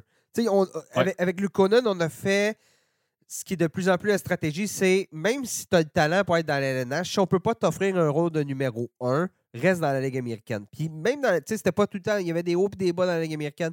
Mais là, lorsque Comrie s'est blessé, euh, Anderson a-t-il été blessé? En tout cas, on a eu une valse, il me semble que Tokarski est venu, est venu garder le match. En tout cas, euh, et, là, là, on l'a rappelé, puis là, on l'a mis dans la, chaise de numéro 1. Puis depuis ce temps-là, ça va relativement bien pour lui, là, puis, pour le reste de l'équipe, pour une saison recrue. Puis, pour conclure sur les sables, c'est ça. Je pense que c'est peut-être une équipe un peu trop jeune encore. dans la dernière ligne droite de la saison, là, quand ça va, quand ça va, les matchs vont compter. Je suis juste pas convaincu. C'est sûr que le, calendrier les aide. ils, ont, trois matchs en main sur, Washington. Donc, s'ils continuent à rétrécir l'écart, ça se pourrait. Mais hmm, pas encore totalement convaincu. Tu... Euh, même, même si ça me Est-ce que tu estimes que les retours de Tom Wilson et de Backstrom vont avoir l'effet désiré à Washington ou c'est ces deux joueurs qui, justement, n'ont pas joué de la moitié de la saison. Backstrom, c'est une grosse opération, ce qu'il a eu. C'est pas certain qu'il va être capable de, de, redevenir le joueur qu'il était. Euh, justement, tu penses pas que c'est assez pour peut-être. Est-ce que tu penses que c'est assez pour sauver Washington? Euh, ben, c'est ça. C'est Backstrom, on le voit présentement, c'est pas facile. Ça paraît qu'il revient d'une grosse opération. Ça paraît que que ça fait longtemps qu'il n'a pas joué. Il n'a pas, pas le même impact sur la patinoire qu'il avait lorsqu'il était au, sommet de sa forme. Donc, effectivement, c'est un bon point. Peut-être que ça pourrait, ça pourrait jouer en, faveur des, Capitals, en faveur des Sabres plutôt. Mais reste que ça reste une équipe qui a quand même beaucoup de profondeur à toutes les positions, les Capitals. Présentement, on est privé de John Carlson, qui, a qui, été atteint euh, par, la rondelle au visage. Donc, son retour à lui va aider l'équipe. C'est certain que quand tu es, privé de ton défenseur numéro un, euh, tu vas connaître des insuccès. C'est ce qu'on voit présentement. Euh, ouais, c'est un bon point, Nick. Écoute, c'est. J'ai l'impression que ça pourrait aller des deux côtés. C'est juste que on dirait que j'ai de la misère encore à, à parier sur les sabres. Euh, mm. On dirait que c'est toujours comme ça avec les équipes qui, sortent d'une longue reconstruction. On ne parie pas sur eux jusqu'à temps qu'on n'ait plus le choix de le faire. Ouais, c'est plus payant euh, de le faire, comme les Devils cette année, quand en novembre, on s'est rendu compte qu'il se passait quelque chose. Oui, ouais, euh, exact. Donc, non. Puis, tu sais, ça, je trouve que quand même, du côté des sabres, on a une défensive qui est jeune aussi. Donc, comme je dis, quand les matchs vont devenir. là, on joue sans dire qu'on joue un peu sans pression, on a du fun à Buffalo, mais quand, quand on va vraiment voir cette position-là en série être atteignable, c'est là que la vraie pression va embarquer. Puis je juste pas convaincu qu'on a encore l'expérience pour y arriver. Euh, mais bon, ça ne me surprendrait pas non plus. On dirait que je vois, je vois les deux scénarios se produire terminer, euh, terminer ce segment, Hugues, euh, un petit peu du match des étoiles euh, qui s'en vient. On a dévoilé, bon, euh, match des étoiles, on n'a pas de balado la semaine prochaine, donc c'est le dernier balado avant le match des étoiles. Jaser un petit peu des équipes qui, qui, vont être de la partie. T'as-tu une, une préférée, toi? Ah, ben écoute, comme on a fait une, une table, ronde, ouais. Fait une table ronde, il fallait choisir notre, notre équipe, l'équipe qu'on pensait qu'elle allait l'emporter, la meilleure équipe. Euh, tu sais, j'ai comme un peu l'impression d'être assis, comme je disais, j'ai un peu l'impression d'être attablé à un bon restaurant. je me suis commandé une bonne bouteille de vin. C'est un restaurant 5 étoiles, puis là, euh, tout a l'air bon sur le menu. Donc, euh, tu ne peux pas vraiment faire de mauvais choix dans un, dans un contexte comme ça. mais moi, je suis allé avec l'équipe de la section métropolitaine. J'aime, je suis d'accord que sur papier, c'est peut-être pas la, c'était pas l'équipe qui, ressort le plus avec les noms qui résonnent le plus. On a des, Kevin Hayes et des Brock Nelson qui ont des bonnes saisons euh, cette année, mais qui sont pas, on va se le dire, ils n'ont pas le profil typique d'une euh, super vedette de la Ligue nationale. J'aime le, mélange de vétérans et de jeunes joueurs. on, a des Sidney Crosby qui, qui, va jouer avec euh, Alex Ovechkin. On a Andrei Zvechnikov, qui est un joueur que j'adore, euh, Adam Fox. Donc, euh, on a un beau mélange de jeunes, euh, de vétérans, de, styles qui se, complètent bien aussi, des francs-tireurs, des fabricants de jeux, des joueurs rapides. mais surtout, devant le filet, j'aime beaucoup la combinaison Ilya Sorokin, Igor Shesterkin, qui est, à mon avis, la meilleure de toutes les quatre sections. Euh, je sais qu'on a Vasilevski et Ulmark, c'est dur de. Je pense que. Et le box Saros. Ben ouais, mais. Euh. Sorokin, euh, enlève l'équipe. C'est clairement, c'est clairement ma section que les deux gardiens les moins intéressants. La, la métropolitaine, Non, ma section, celle que je vois de. ah, ok, oui, ben, c'est celle avec Logan Thompson et. Stuart Skinner, effectivement. Section ouais, c'est Stuart Skinner, exact. Oui, parce que moi, j'ai choisi la section Pacifique. Parce que je veux dire, tu me dis que tu vas avoir un trio, qui c'est du 3 contre 3 là, en passant, là, si vous ne le savez pas. Un trio formé de Connor McDavid, Leon Draisaitl puis Eric Carson pour leur envoyer des bombes au centre. J'ai pas le choix de prendre ça. On parle des deux meilleurs marqueurs de la ligue, plus le, le, meilleur, euh, le meilleur défenseur, joueur le plus prolifique en défensive cette année. Donc, j'ai pas le choix de prendre cette équipe-là. Bon, mes gardiens, Skinner et Thompson, effectivement, c'est moins intéressant, mais c'est des recrues. Moi, je me dis, le match des étoiles, il y a beaucoup de distractions hein, autour du match des étoiles pour tout le monde, si je peux dire. Donc, deux recrues comme ça vont peut-être être, la famille et des estrades. Tu veux bien paraître devant maman, papa. Tu dis, écoute, sais-tu quoi? Moi, je vais prendre ça au sérieux. Je, veux, bien paraître. Donc, il faudra voir, mais c'est pour ça que j'ai je me dis que ça sera peut-être pas si pire que ça pour mes gardiens, tandis que le box à Ross a déjà participé. Euh, Vasilevski euh, aussi. Chesterkin, Zorokin, non, mais c'est pas des recrues. Puis, euh, puis la famille. Ils sont, sont, pas pires au hockey. J'ai entendu dire que c'était des, des, bons gardiens. suis pas sûr que la grande famille va être dans les estrades, par contre. Donc, non, ouais, non, probablement Ça va peut-être être plus compliqué. Là. Donc, il faut voir. Mais bon, donc, mais de toute façon, on s'entend. S'il y a de quoi qui peut partir dans tous les sens, c'est le match des étoiles. Effectivement, effectivement. Concours d'habileté, les habiletés de la LNH, euh, euh, c'est la veille, donc c'est vendredi. Le match euh, des étoiles a lieu samedi. Quelques nouvelles épreuves très thématiques de Floride. Hugues, parle-moi donc un peu de ça, de cette soirée qui, pour certains, je pense, c'est plus intéressant même que le match des étoiles, le, concours d'habileté. Ouais, ben c'est le fun, le concours d'habileté. Ça laisse, les, ça laisse les joueurs exprimer un peu leur, leur, personnalité, leur talent. on se souvient, on se souvient tout, là match des étoiles à Montréal, Ovechkin avec, euh, avec la cape, le chapeau, les lunettes de soleil. C'est.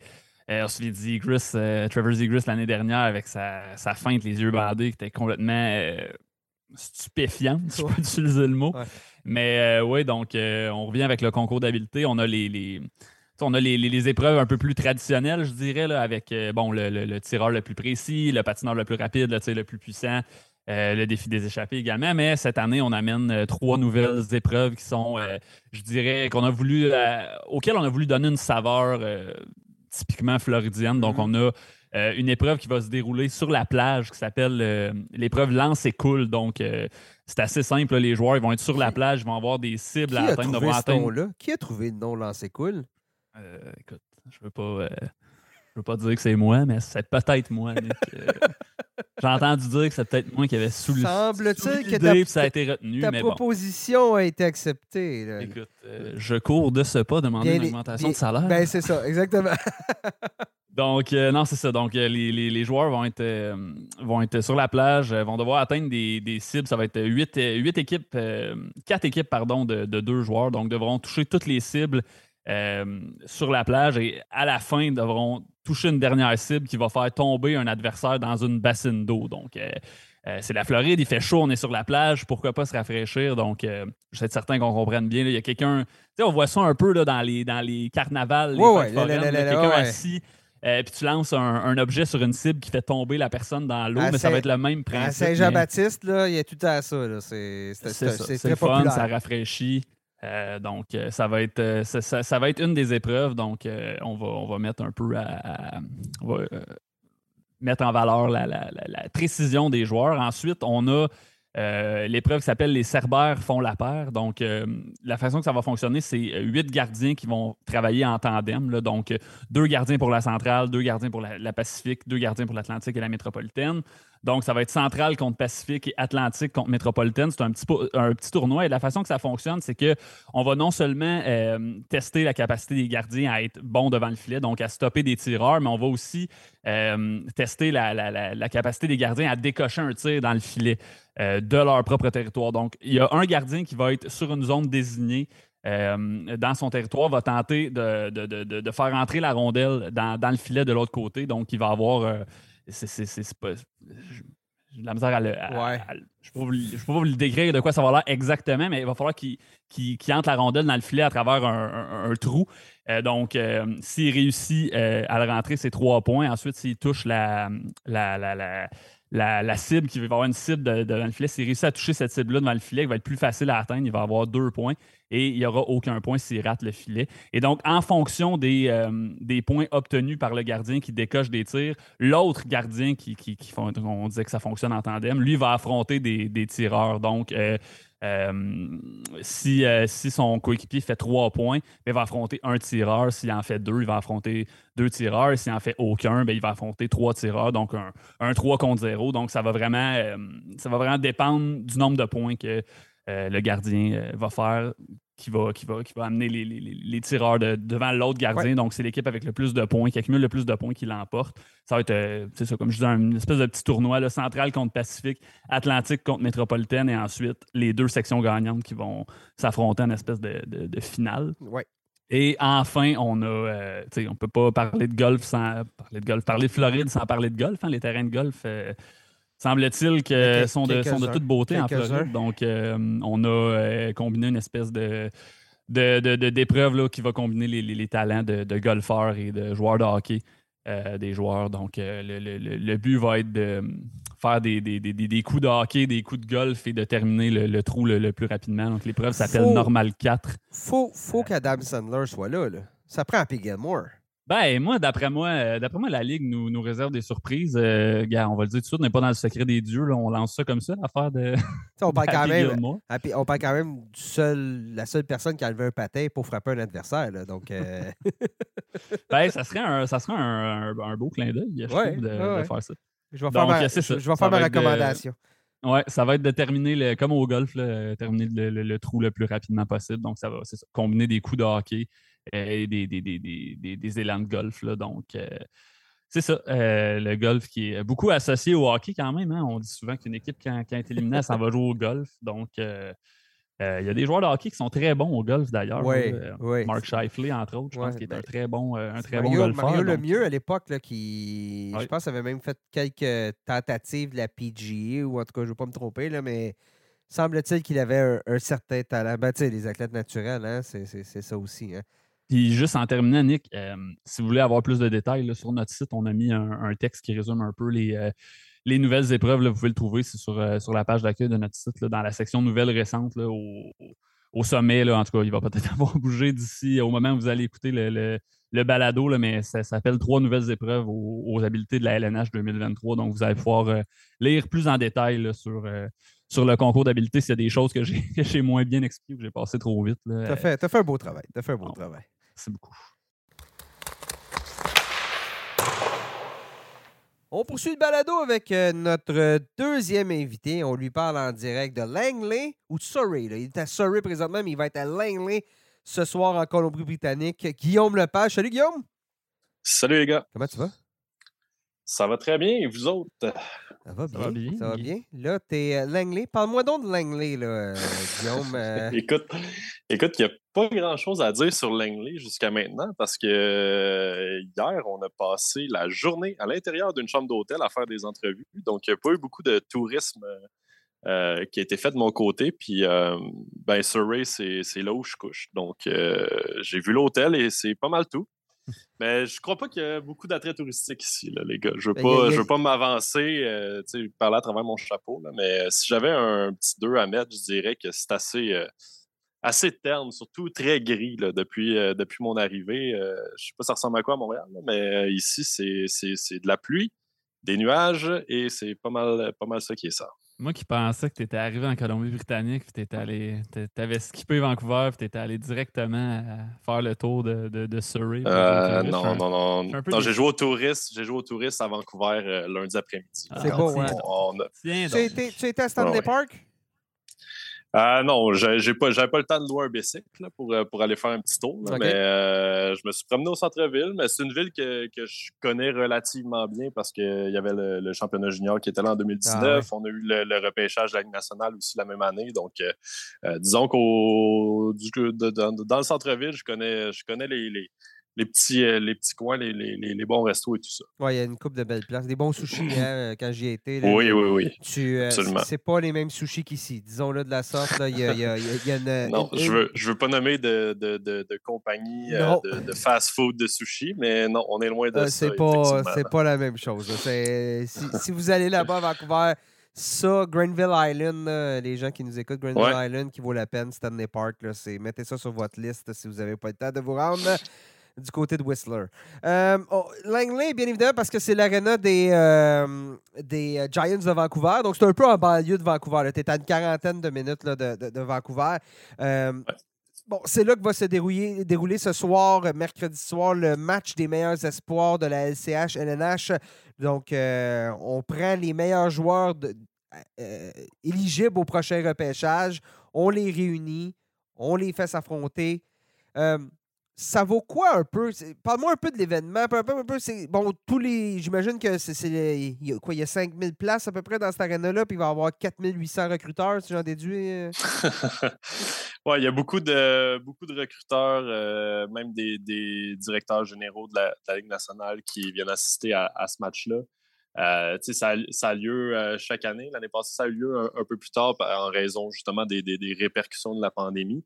mais c'est un événement qui, qui sert, on, on, est en milieu de saison, euh, ça sert à, regrouper tous les espoirs, les voir dans un contexte différent. C'est un match, donc il n'y a pas vraiment de, de, chimie entre les joueurs qui ont, qui ont, rarement joué ensemble et tout ça. Donc, côté hockey, c'est c'est jamais un, très grand spectacle, on va l'admettre, mais euh, la, ah journée précédente, la journée précédente, euh, il y a des tests euh, sur glace, hors glace, donc ça permet un peu de voir bon, les, capacités physiques des espoirs, de, mettre à jour les, mensurations côté, côté taille et poids. donc, c'est un, peu ça qu'on fait. Puis je pense que c'est une occasion aussi pour les équipes de parler à ces jeunes-là. Il y en a qui ont, qui ont certaines rencontres. Euh, puis c'est aussi l'occasion pour les médias de justement euh, avoir une, grosse journée d'entrevues, puis d'essayer de, connaître ces, joueurs-là en vue du repêchage qui va avoir lieu dans, quelques mois à Nashville. Donc, c'est un peu le. si, je m'en tiens aux grandes lignes, c'est un, peu, un peu ça qui, se passe cette semaine à, Langley. Guillaume, euh, Langley, t'es pas très loin du fief d'un certain Connor Bedard, qui est natif de North Vancouver, si je ne me trompe pas. Euh, comment ça, comment, c'est quoi un peu l'espèce de frénésie autour de Connor Bedard qui se retrouve un peu euh, à la maison? Euh, je, sais que tu, lui as parlé hier, donc donne-nous un peu de ses nouvelles. Est-ce qu'il suit, est-ce qu'il suit attentivement la, la, course à la loterie? Comment il voit ça, notre ami Bédard? je dirais que je dirais que probablement que les amateurs suivent plus ça que lui en ce moment. Là. Il, n'est pas, sur les, pas sur les sites de simulation de repêchage. Euh. Non, contrairement à un certain euh, Sébastien Deschambault, euh, pour ne pas le nommer. ne passe pas ses journées à simuler la loterie. En tout cas, c'est ce qu'il nous a dit. il, il, dit Moi, je me, je me, concentre sur ce que j'ai à faire avec mon équipe. Puis moi, ce que j'ai trouvé intéressant, c'est qu'il nous a dit J'ai l'impression dans le corps me prouver à tous les soirs. J'ai un peu sourcillé quand j'ai entendu ça parce qu'on s'entend qu'avec euh, avec le mondial junior qu'il vient de connaître, euh, la séquence de cinq matchs entre son retour et le match des meilleurs espoirs, euh, c'est hallucinant. Il produit à un rythme vraiment. On dirait qu'il est encore meilleur que, ce qui était avant son départ pour le mondial junior. fait que je pense que c'est ce qui fait en sorte qu'on parle de lui comme un exceptionnel. C'est que peu importe l'impression qu'on a de lui, euh, on peut se dire, bon, il y a, tout ce qu'il faut pour jouer. je pense qu'il pourrait jouer dans la Ligue nationale cette année, mais lui euh, veut travailler sur des, euh, aspects de son jeu, des aspects défensifs surtout. Il dit, je veux, pouvoir écouler des punitions un peu, je veux être mis dans des positions pour gagner des grosses mises au jeu.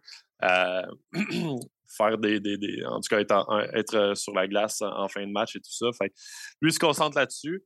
Les amateurs se concentrent plus sur le repêchage. Je commence un peu à rêver. Je voyais ce matin, je pense, Timou l'année dans le, dans le vestiaire des, euh, des Dogs d'Anaheim. Je ne sais pas si vous avez vu ça. Non. Qui, il fait le tour, il filme le vestiaire, il fait le tour des casiers, puis il y a un casier vide avec euh, pas de nom d'inscrit. Et Timou l'année avec un papier écrit à la main, Connor Bedard, ça va coller le nom de Connor Bedard sur un casier. Donc, ça, ça, illustre quand même bien là, quand Timo Selane est au courant de, ce que fait un certain Connor Bedard, ben, ça, en dit long sur le joueur. J'ai hâte de voir ce soir, euh, tu l'as dit, euh, Hugues, on est à quarantaine de minutes de, sa ville natale. C'est certain qu'il va avoir beaucoup de, beaucoup de familles, beaucoup d'amis. Je pense qu'il y a un certain buzz ici dans l'Ouest canadien autour de Vancouver par rapport à, le talent générationnel qui, qui, émerge de Vancouver. Fait que je pense que ça va piquer la curiosité des amateurs. Puis j'espère qu'il va en avoir euh, plusieurs au rendez-vous ce soir. Ça devrait être, euh, je sais pas ça ressemble à quoi au niveau des, billets et tout ça, mais ça devrait être assez plein pour voir euh, Connor Bédard à l'œuvre. Mais là, je veux dire, Bédard a survolé le championnat mondial junior. ce soir, ça va être facile. Mm-hmm. Je ne veux pas, ben, dire facile, mais je, parlais avec Ethan Gauthier qui va l'affronter ce soir. Euh, puis c'est un peu la comparaison qu'il me fait. Il dit euh, il vient de jouer un événement pour les moins de 20 ans au niveau international. Il a dominé. Là, on est au, niveau 18 ans et moins, à peu près. Puis euh, c'est au niveau au, chapitre de la Ligue canadienne. Le bassin est pas mal moins grand, donc le, talent le talent est là, mais on s'entend que risque d'avoir euh, quelques points ou euh, au moins un petit but là, de, la, part de Connor Bédard. Je pense pas que ça va être euh, très difficile de son côté de se mettre, se mettre en évidence ce soir. Mais Guy, on parle beaucoup de Bédard, mais niveau WHL, là, les, qui est la, ligue de Connor Bedard, pour ceux qui ne le, savent pas. La ligue de l'Ouest. oui, c'est ça, la ligue de l'Ouest. Il n'est pas, pas seul au niveau des attaquants. Là. Tu nous disais en, début de podcast, là, il y a il y a, beaucoup d'attaquants à, surveiller, des attaquants qui, pourraient partir très haut au prochain repêchage. Ah oui, c'est une grosse année pour la, Ligue de l'Ouest. Après des années un peu euh, en dents de scie, disons, il y avait plus ou moins de profondeur. Cette année, il y a beaucoup, beaucoup d'attaquants euh, de la Ligue de l'Ouest qui pourraient, euh, qui pourraient être réclamés en première ronde. Il y en a plusieurs qui vont être, qui vont être en action ce soir. hier, on a parler à, Braden Yager, euh, qui, est classé assez haut sur la liste. Je n'ai pas, les chiffres devant moi, là, mais qui est classé assez haut sur la liste de mi-saison du, bureau de, dépistage de la Ligue nationale. Euh, Zach Benson, qui est un gars dont on entend moins parler, mais qui joue avec le Ice de Winnipeg, qui, a, je pense, cinq défaites dans l'année. Il joue avec euh, Matt Savoie, avec Connor Geeky, des gars qui ont été réclamés l'an dernier en première ronde. Euh, deuxième meilleur marqueur de la Ligue de l'Ouest. Puis ça passe un peu sous le radar parce qu'évidemment, le premier marqueur, c'est Connor Bedard. Mais euh, j'ai hâte de voir ces, gars-là à l'œuvre parce que veut, veut pas, c'est quand même euh, un spotlight intéressant. puis un, gars comme Zach Benson connaît bien Connor Bedard. je pense qu'ils vont évoluer ensemble sur le, même trio. Là. Donc pour lui, c'est une occasion justement de, dire, de lever la main et de dire que j'existe aussi là, dans cette, euh, cette cuvée-là de la, Ligue de l'Ouest. Donc, euh, ça, c'est à surveiller aussi. Euh, c'est quand même une, excellente cuvée là, pour, pour les gars de l'Ouest. pour les gars de l'Est, LHJMQ, bon, il va y avoir quelques espoirs qui vont être présents. Un qui tient son épingle du jeu depuis le début de la saison, c'est Étienne Morin. Veux-tu m'en parler un peu? Oui, Étienne Morin, tu sais, l'année passée, il avait, connu une, excellente première saison avec les Wildcats on ne savait même pas du côté de, Moncton si on allait lui confier un poste dans, la formation. Finalement, on l'a gardé. Euh, puis il s'est mis à piloter l'avantage numérique, puis il a fait ses points. C'est 8 buts, 25, euh, 25 euh, mentions d'aide en 64 matchs l'an dernier. Cette année, on se disait, ça, ça va être le moment de, voir si c'est un coup de chance ou si c'est vraiment le genre de joueur qu'Étienne Morin est. Puis 15 buts, 30 passes, 45 points en 42 matchs. Euh, pour lui cette saison. C'est vraiment, euh, je parlais avec le, recruteur de la centrale, euh, du bureau central de dépistage, Jean-François Danfous, qui me disait que c'est la plus agréable surprise dans, la LHMQ en ce début de saison, ben, cette première moitié de saison. un défenseur qui, peut, qui peut piloter un avantage numérique, qui est qui a un coup de patin vraiment fluide. Euh, je l'ai vu jouer euh, deux matchs euh, jusqu'à maintenant, puis c'est ce qui m'a marqué. C'est vraiment sa, mobilité, son coup de patin, la manière dont il, danse sur la ligne bleue, c'est assez, assez impressionnant. Puis il a un excellent tir aussi. 15 buts, c'est le, plus haut total dans la LGMQ pour les défenseurs. là, on parle d'un gars admissible au repêchage cette année. donc c'est assez impressionnant de son côté ce qu'il est en train de faire. donc, pour lui, c'est une autre occasion de, briller ce soir. Euh, joue avec Connor Bedard, donc n'aura pas à l'affronter, ce qui est une bonne chose. Puis aussi, c'est une bonne chose côté production parce qu'on s'entend qu'avec un, Connor Bedard à l'avant, ben, si la rondelle se retrouve euh, à la bonne place, il y a des chances que, que les défenseurs euh, récoltent quelques points ici là. Un autre joueur qui qu'on voulait parler un peu, Tyler Peddle, chez les Voltigeurs de Drummondville. Euh, bon, Morin, Morin, ça va. Perrault, peut-être euh, un petit peu moins. Euh, bon, on analyse comment. Tu as parlé avec justement Jean-François Danfous. on analyse comment la, saison de Perrault?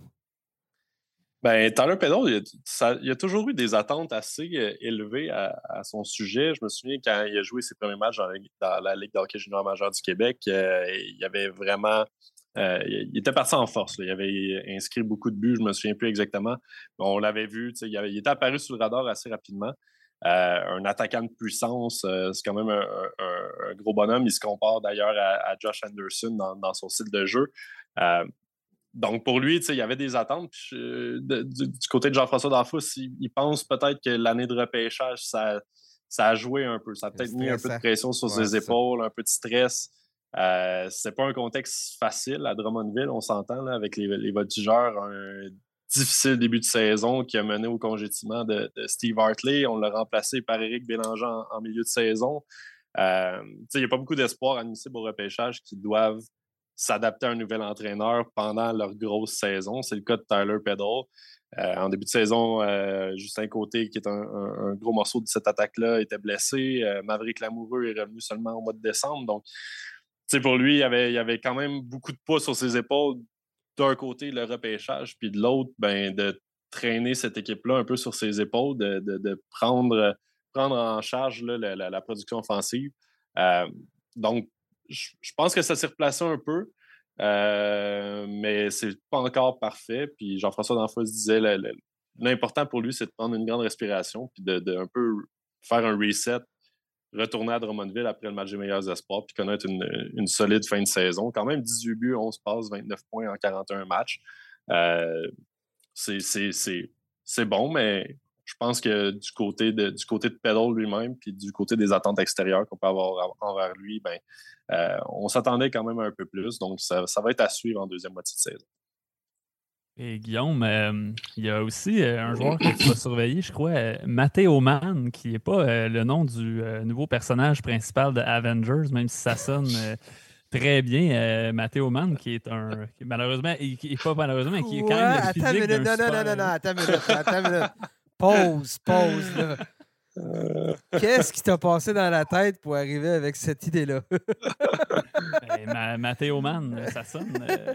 Metal Man ou. Ça, sonne, euh, ça sonne super héros super un peu. Héros. En plus, euh, en plus, il y, a le, il, y a, le physique d'un super-héros. Oui, ça oui, par exemple. Ça oui. 200. Tu vois, Nick, tout est dans C'est la, c'est la, c'est la transition la plus sketchy que j'ai entendue de ma vie. mais je te laisse poursuivre. Vas-y, vas-y. J'arrive avant que tu me coupes. Le, le physique de super-héros, 6 pieds 6, 222 livres.